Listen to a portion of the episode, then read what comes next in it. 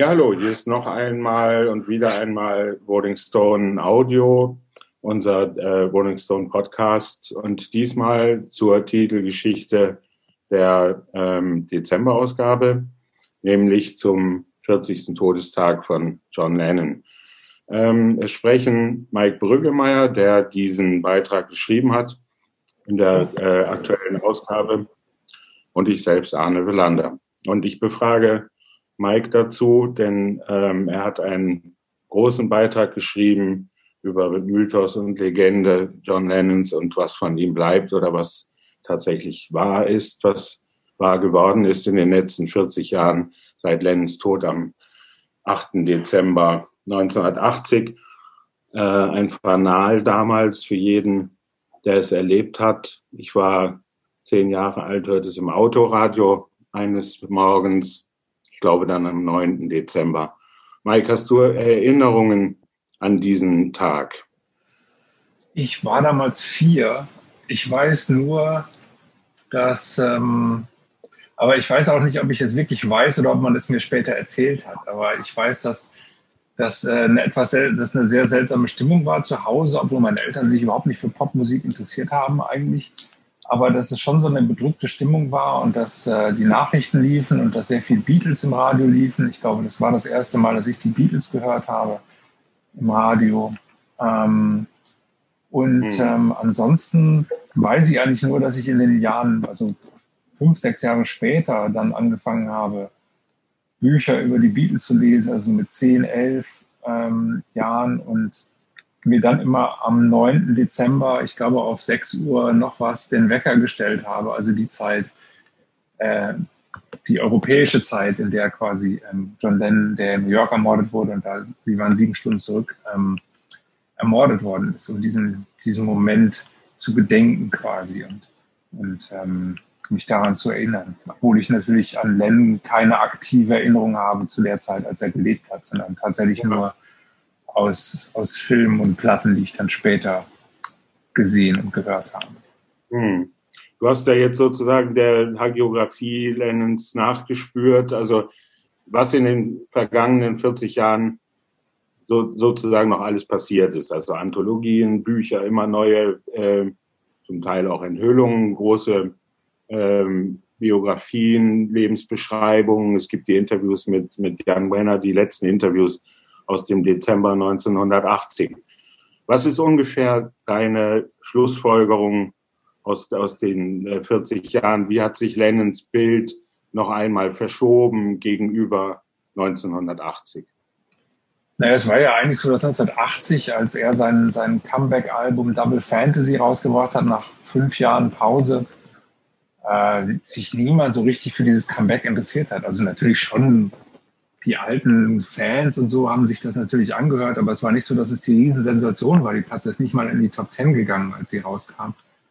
Und ähm, das hat sich natürlich alles mit seinem Tod dann geändert. Auf einmal war Lennon so eine Art Symbolfigur für die 60er Jahre geworden, vielleicht auch für die Friedensbewegung, für die Aufbruchstimmung der 60er. Und das war quasi vorbei und das Yuppie-Jahrzehnt, die 80er begannen und das hing alles so ein bisschen zusammen, habe ich das Gefühl. Denn ich kann mich erinnern, als ich angefangen habe, mich für die Beatles zu interessieren, war es eben ganz klar, dass John Lennon so eine Art heilige Gestalt war und so einer, der über den Dingen schwebte und über den anderen Beatles schwebte. Ähm, und das hat mich damals ein bisschen irritiert und war vielleicht auch der Grund dafür, dass ich mich in den Jahren danach erstmal hauptsächlich mit Paul McCartney beschäftigt habe, weil ich dieses Friedensding und so, das hat mich mit 10, 11, 12 Jahren auch nicht so besonders interessiert und vielleicht habe ich es auch nicht verstanden. Ähm, und ähm, es war dann immer so, man war immer in so einer, so einer komischen Haltung, wenn man sagte, man mochte Paul McCartney.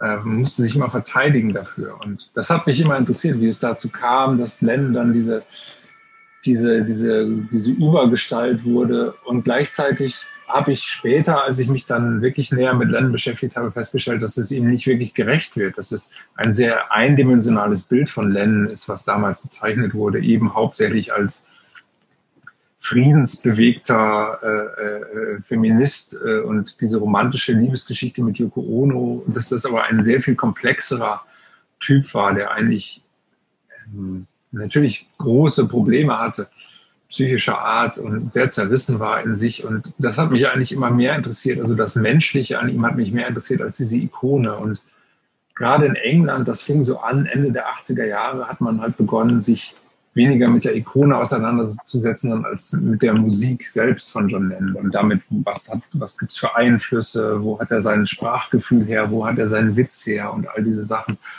Und das führte dazu, dass man, äh, dass man so ein bisschen wegging von der Ikone und ein etwas widersprüchlicheres Bild von Lennon auch gezeichnet hat und auch die anderen Beatles wieder stärker in den Vordergrund gerückt hat. Und das hat mir eigentlich immer ganz gut gefallen. Und das war aber hauptsächlich eine, ich glaube, britische Sicht der Dinge. Also in den USA war es immer noch die Ikone, die vor der Freiheitsstatue steht, im New York City T-Shirt, dieses berühmte Bild von Bob Grün oder eben der Imagine John Lennon vom, auf dem, an der am weißen Klavier sitzt der Beatle-Lennon fand so in der amerikanischen, sagen wir mal, Ikonografie gar nicht so groß statt. Der fand dann eher in der britischen statt. Wahrscheinlich auch, weil die Briten das eher für sich übernehmen und sagen, das war der britische Lennon, das andere ist dann vielleicht der amerikanische, der New York Lennon, obwohl Imagine ja auch noch in England entstanden ist, in Tillinghast Park. Ja, und danach hat er keine Platte mehr in England aufgenommen und ist auch nie mehr zurückgekehrt nach England, ne? wo er das Tante Mimi noch besuchen wollte. Stimmt, also 1981 war eigentlich, was man so hört, eine größere Tournee geplant. Ähm, zum ersten Mal, also seine erste richtige Tournee zu Solozeiten. Er hat ja als Solokünstler keine einzige Tournee bestritten, ähm, sondern nur einzelne Konzerte gespielt und davon auch nicht besonders viele. Und ähm, das sollte sich ändern. Er wollte zurück nach England, wollte, wollte Tante Mini, seine Tante Mimi treffen, wollte alte Freunde treffen, zu denen er schon wieder Kontakt aufgenommen hatte. Ähm, und ja, dazu kam es dann, äh, wie wir alle wissen, nicht mehr. Aber es ist ähm, schon interessant, dass auf einmal da diese Aufbruchstimmung wieder da war und dieses häusliche Idyll, von dem man immer sagt, dass es das gab, die Brotbackjahre, die Vaterjahre, die er in New York City verbracht hat, eben doch nicht das waren, was er dann so sein Leben lang so weitermachen wollte. Es ist ein bisschen wie bei Dylan, der auch irgendwie sich zurückgezogen hat nach Woodstock und dann aber später doch wieder nach New York gezogen ist und doch wieder auf Tour gehen wollte mit seinen alten Kumpels. Und ähm, vielleicht wäre das bei Lennon ähnlich gekommen. Das weiß man natürlich jetzt nicht. Ja, Lennon sagte ja, äh, das ist zusammen zu sehen mit dem Spaziergang mit Yoko Ono im Central Park. Er kaufte sich diese silberne Windjacke, auf die er sehr stolz war, die er darin trägt. Und ähm, er sagte in den letzten Interviews, äh, die Double Fantasy Platte hat folgende Bedeutung. In den 70er Jahren, äh, die waren beschissen, die haben wir alle zusammen durchgemacht, aber jetzt lasst uns noch einmal beginnen und in die 80er Jahre starten. Das war eigentlich das Signal von Double Fantasy, ja auch der Song Just Like Starting Over. Und, ähm, und es hielt nur wenige Tage. Aber wie sehr hat er sich darüber gefreut, als äh, Starting Over in den Charts war, hat er sofort Yoko natürlich angerufen wie ist diese Platte Double Fantasy in der, in der Rückschau ein, einzuschätzen? Die, die Platte wurde ja zunächst in den ersten Besprechungen als ein eigentlich nostalgisches Werk des Rock'n'Rollers Lennon beurteilt. Ähm, auch etwas ungnädig war die Beurteilung der Beiträge Yoko Onos. Ähm, diese Verschränkung der Songs beider ist ja etwas gewollt gewesen wahrscheinlich. Wenn ich es recht verstanden habe, hat, hat Yoko Ono gesagt, Mensch, wenn du diese Songs hast, dann schreibe ich noch Antwortsongs dazu und haben wir eine gemeinsame Platte. Eben Double Fantasy. Ja, das war natürlich was, was die, was die Plattenfirmen nicht unbedingt wollten. Die hatten keine Lust darauf, Yoko Ono auch einkaufen zu müssen, wenn sie John Lennon einkaufen. Ähm, wie man diese Platte bewerten muss, ist natürlich tatsächlich schwierig. Die Songs stehen natürlich in einem anderen Licht dadurch, ähm, dass er kurz darauf gestorben ist und dass das quasi seine letzte Platte war, auch wenn es noch weitere Songs gab, die für die nächste Platte geplant waren.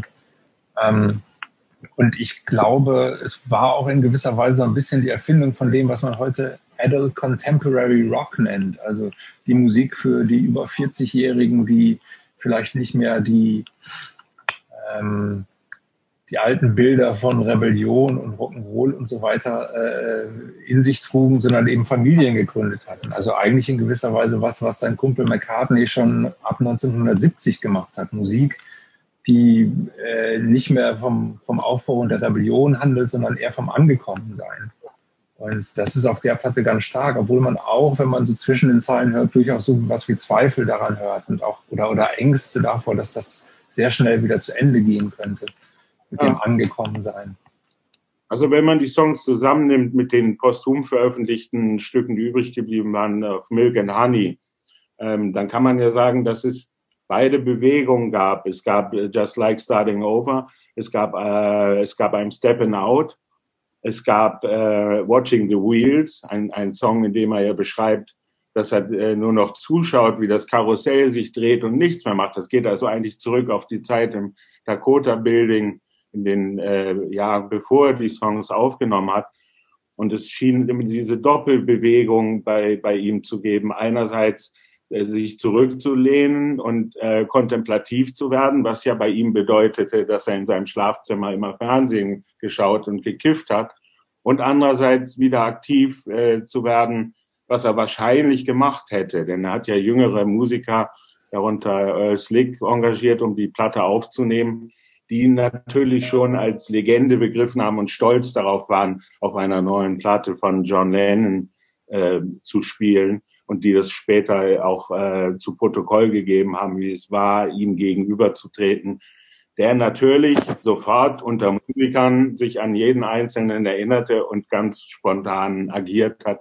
Die Platte ähm, wurde ja verhältnismäßig schnell von Jack Douglas äh, aufgenommen und ohne Fisimatenten kann man sagen. Diese Rückkehr zum Rock'n'Roll eigentlich der Anfangsjahre, also dem Rock'n'Roll von Chuck Berry und Buddy Holly, der war ihm ja von Beginn an eingeschrieben und 1975 hat er die Platte Rock'n'Roll aufgenommen, womit er sozusagen das erste Rock'n'Roll Revival losgetreten hat, was heute ja nahezu alle machen. Auch McCartney hat mehrere Platten gemacht, die ihn zu den Rock'n'Roll-Anfängen zurückführten.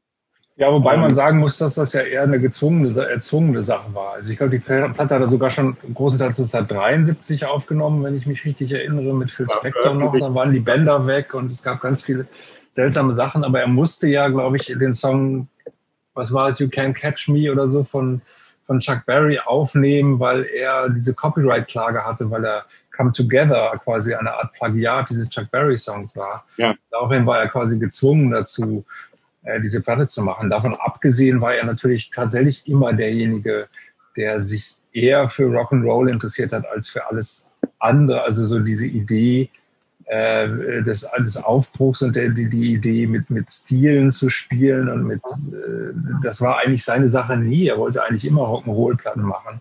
Ähm, davon hat er eigentlich sich nicht so richtig weit wegbewegt, zumindest in seinen Solo-Jahren dann nicht mehr. Also das war ja alles sagen wir mal, musikalisch überschaubar. Äh, es war jetzt nicht so, dass da das große Experiment stattgefunden hätte.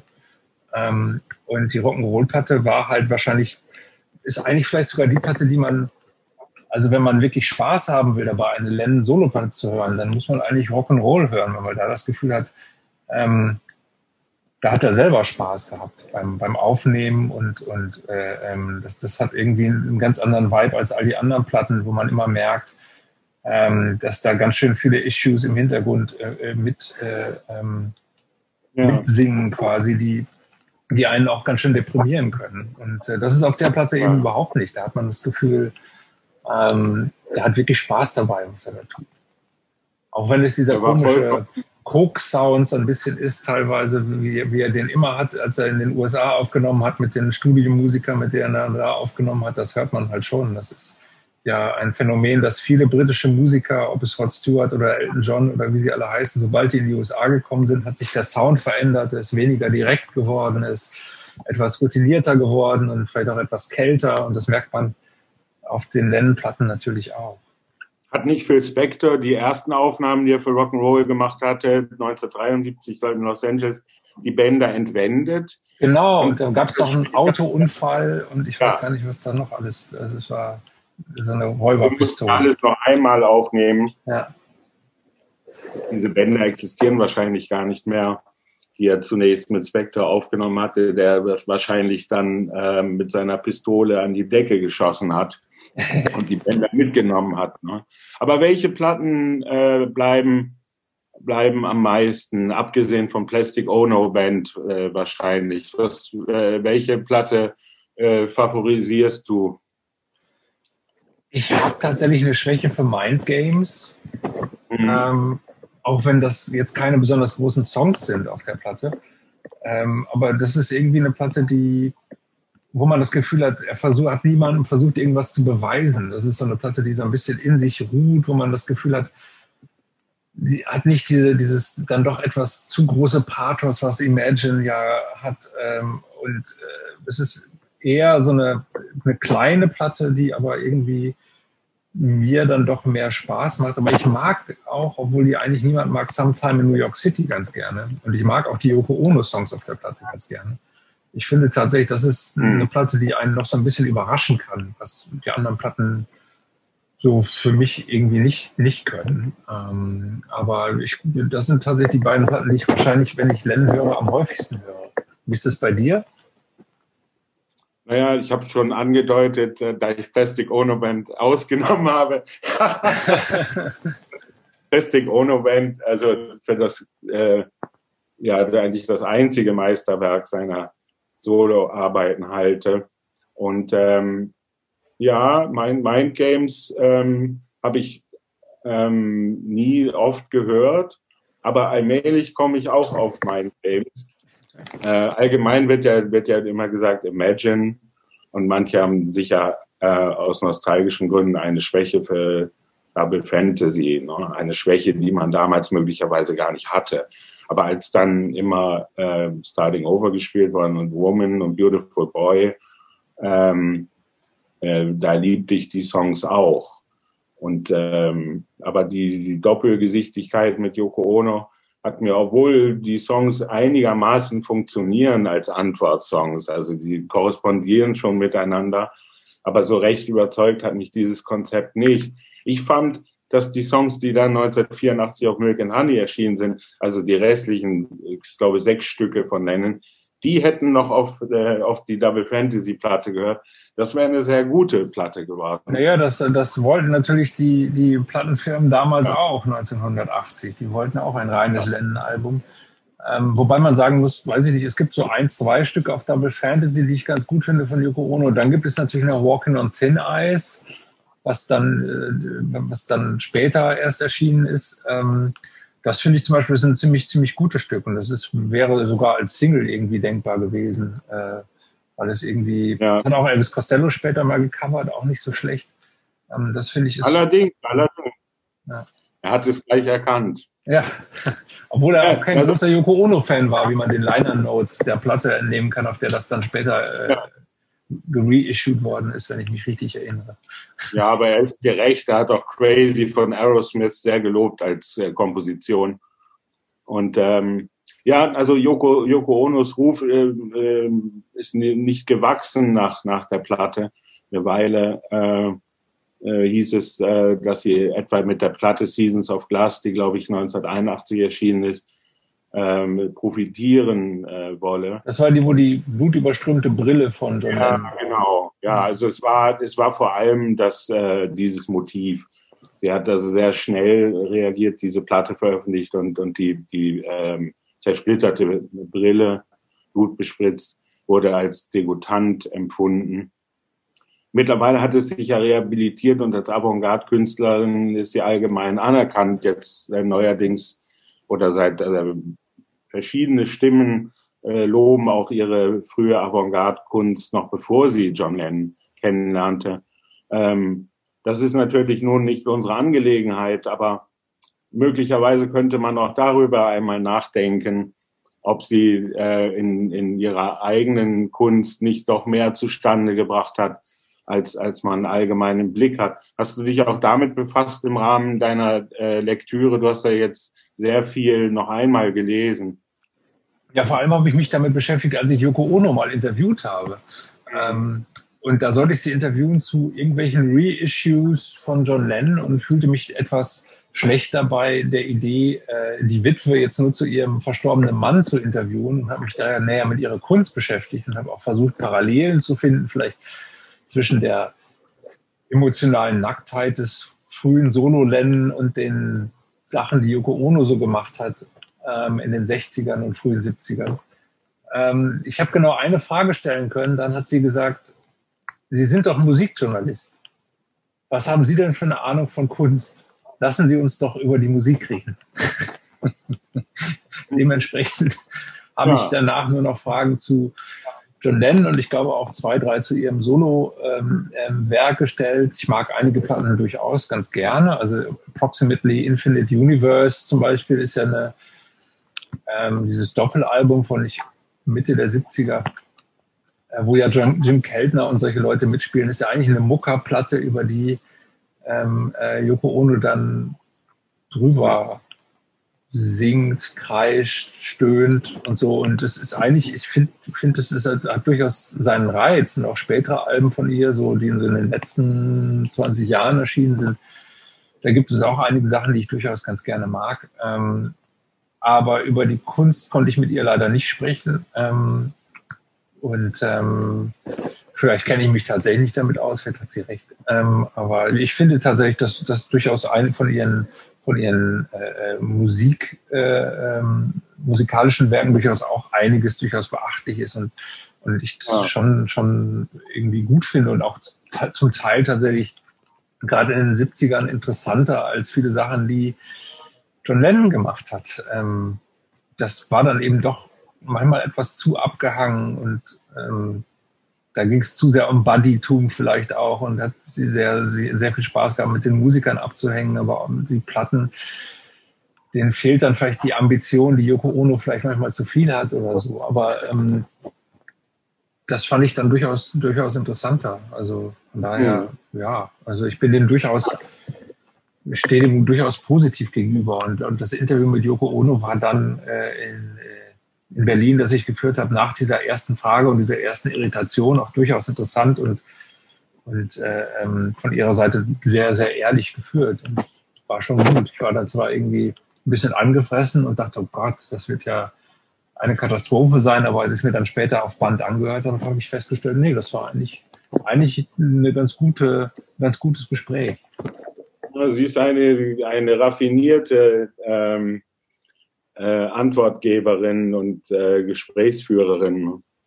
Also nach dem, was ich ähm, in Videos gesehen habe und in Dokumentationen. Sie hat, sie hat äh, Lennon ja auch meistens geleitet, etwa bei den Bad Ins, hat sie immer dann eingegriffen, wenn es heikel wurde und hat auch die, äh, die Journalisten ermahnt, wenn sie vom Thema abgewichen sind. Lennon selbst hat er 1979, glaube ich, oder 78, als er in einem Club die B-52s hörte, sofort von einem Münzfern, äh, Münzfernsprechgerät äh, bei ihr angerufen und gesagt, Mutter, du hast es geschafft, jetzt spielen sie deine Songs. Ne? Haben sie deine Ideen verstanden? Hat er sofort angerufen. Also er sah, sah sie als Wegbereiterin. Ja, Mike, äh, vielen Dank für das Gespräch. Ich danke das war, auch. Das war der Rolling Stone Podcast zur äh, Titelgeschichte John Lennon, was bleibt in der Dezemberausgabe des Rolling Stone. Wir hören uns demnächst wieder. Bis bald. Bis dann.